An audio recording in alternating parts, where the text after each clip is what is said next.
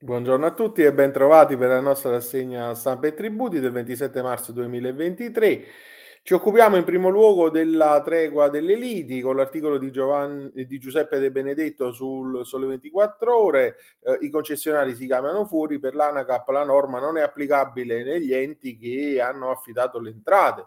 Ehm, la definizione agevolata delle liti fiscali non si applica di, su, um, se il comune ha affidato il servizio di accertamento e riscossione a un concessionario iscritto all'albo e quanto afferma la nota dell'ANACAP, Associazione Nazionale dei Concessionari delle Entrate Locali, ritenendo che una diversa interpretazione imporrebbe di adeguare il contratto per ripristinare il, eh, l'equilibrio contrattuale. Sul punto va evidenziato che l'IFEL, eh, Fondazione dell'ANCI, ritiene di estendere la definizione agevolata anche ai concessionari affidatari della gestione delle entrate, in quanto soggetti sostituiscono l'ente locale, ma come si vince dalla nota del 5 marzo 2019 sulla definizione introdotta all'articolo 6 del DL 119 del 2018,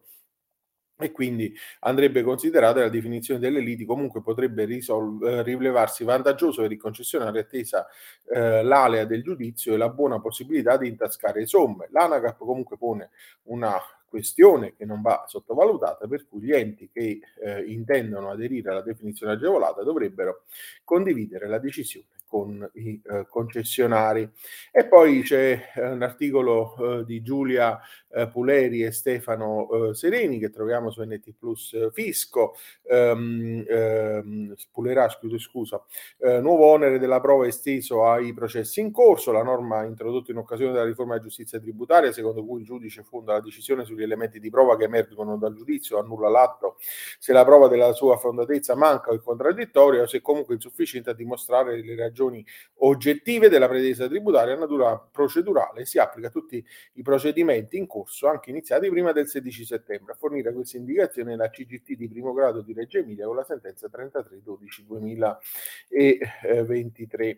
E poi eh, su Italia Oggi, appello ammissibile con censure ad hoc, la CTR del Lazio, sentenza 3683, sezione quinta del 2022, depositata lo scorso 30 agosto, dice che eh, deve ritenersi inammissibile in violazione dell'articolo 53 del decreto legislativo 546 del 92 l'atto di appello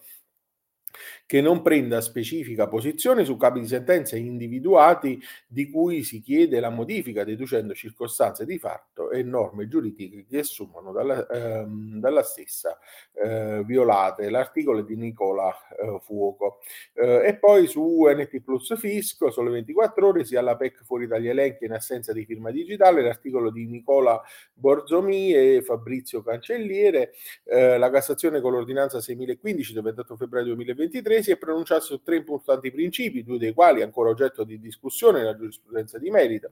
In primo riguarda la validità della notifica della cartella di pagamento proveniente da un indizio PEC non risultate da pubblici eh, registri e sul punto la Cassazione, richiamando un recente arresto reso dalle sezioni unite, ha affermato che in tema di notificazione a mezzo PEC la notifica venuta utilizzando un indirizzo di posta istituzionale non risultante dai pubblici elenchi non è nulla, ove la stessa abbia consentito comunque al destinatario di svolgere compiutamente le proprie difese senza alcuna incertezza in ordine alla provenienza di cui all'oggetto. Il secondo principio concerne la necessità o meno di sottoscrivere con firma digitale le cartelle di pagamento in origine cartacea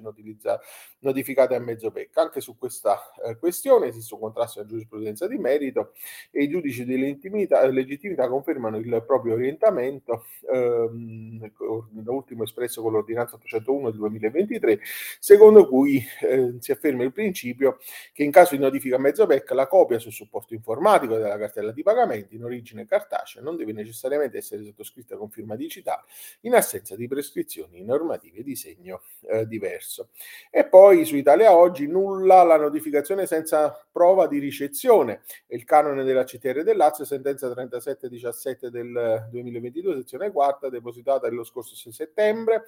secondo cui la notificazione di una cartella che in ipotesi di temporanea irreperibilità del destinatario ehm, ai sensi dell'articolo 140 del CPC sia dimostrata dall'ufficio solo con il deposito della cartella ehm, della ricevuta di spedizione di essa, ma senza alcuna prova dell'effettiva eh, ricezione. L'articolo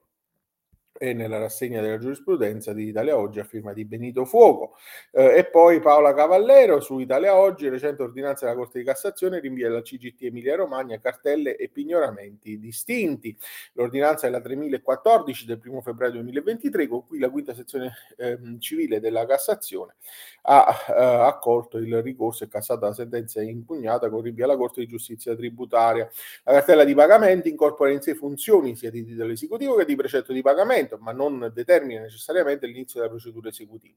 Deve pertanto ritenersi ammissibile la notificazione della cartella anche dopo l'apertura della procedura concorsuale, in particolare dopo l'apertura di una procedura concordataria posto che l'accertamento del credito da parte dell'amministrazione finanziaria è condizione per la partecipazione della stessa alla procedura concorsuale e la cartella costituisce strumento per l'accertamento del credito e comunque l'inopponibilità dello stesso agli altri e comporta l'inopponibilità dello stesso agli altri creditori. E poi eh, sulla locazione l'IMU a norme a sé, Cassazione dice che i due tributi hanno la stessa base imponibile e presupposti applicativi eh, diversi. In caso di locazione finanziaria non può essere invocata la normativa TASI per eh, individuare il soggetto tenuto al pagamento dell'IMU. L'imposta municipale è sempre dovuta al proprietario dell'immobile anche in caso di mancata riconsegna del bene da parte del locatario. I due tributi hanno la stessa base imponibile, ma i presupposti applicativi sono del tutto diversi. La TASI è dovuta sia dal proprietario che dall'affittuario ed è eh, destinata al finanziamento dei servizi pubblici rivolti alla collettività. Infatti proprio la fruizione del servizio pubblico indivisibile giustifica il pagamento dell'imposta da parte del locatario finanziario dalla data di stipulazione del contratto di leasing fino alla data di consegna del bene al locatore che deve essere comprovata dal verbale di consegna. Quanto chiarisce la Cassazione con l'ordinanza 6884 dell'8 marzo 2023. E poi, sempre su Italia Oggi, ehm, la capacità di produrre rifiuti limita la Tares, Corte di Giustizia Tributaria di, del Lazio, con, di secondo grado del Lazio, con la sentenza 4567 del 2022, depositato scorso 20 ottobre, eh, secondo cui l'assoggettamento alla Tares è sconfessato dalla dimostrazione fornita dal contribuente diretta a far rilevare che i locali a cui l'ente comunale abbia applicato il tributo non siano suscettibili di produrre rifiuti solidi urbani perché adibiti a magazzino senza alcuna presenza umana. E ci avviamo alla conclusione, Tarsu dovuto anche su spazi d'acqua, Corte di Cassazione, ordinanza 5695 del 2023, depositata lo scorso eh, 15 eh, Ah, mh, c'è un refuso, penso che sia aprile, eh, siamo a marzo ancora, e quindi l'assoggettamento della tassa sui rifiuti non si limita a quei soli spazi pur costituiti da aree scoperti che siano sulla terraferma, dovendosi includere nella categoria delle superfici utilizzabili e suscettibili di produrre rifiuti urbani da smaltire anche le estensioni su spazi equi. E quindi con questo articolo concludiamo la nostra rassegna di oggi. Io vi auguro un buon proseguimento di giornata, un'ottima settimana insieme e vi do appuntamento a domani. Arrivederci.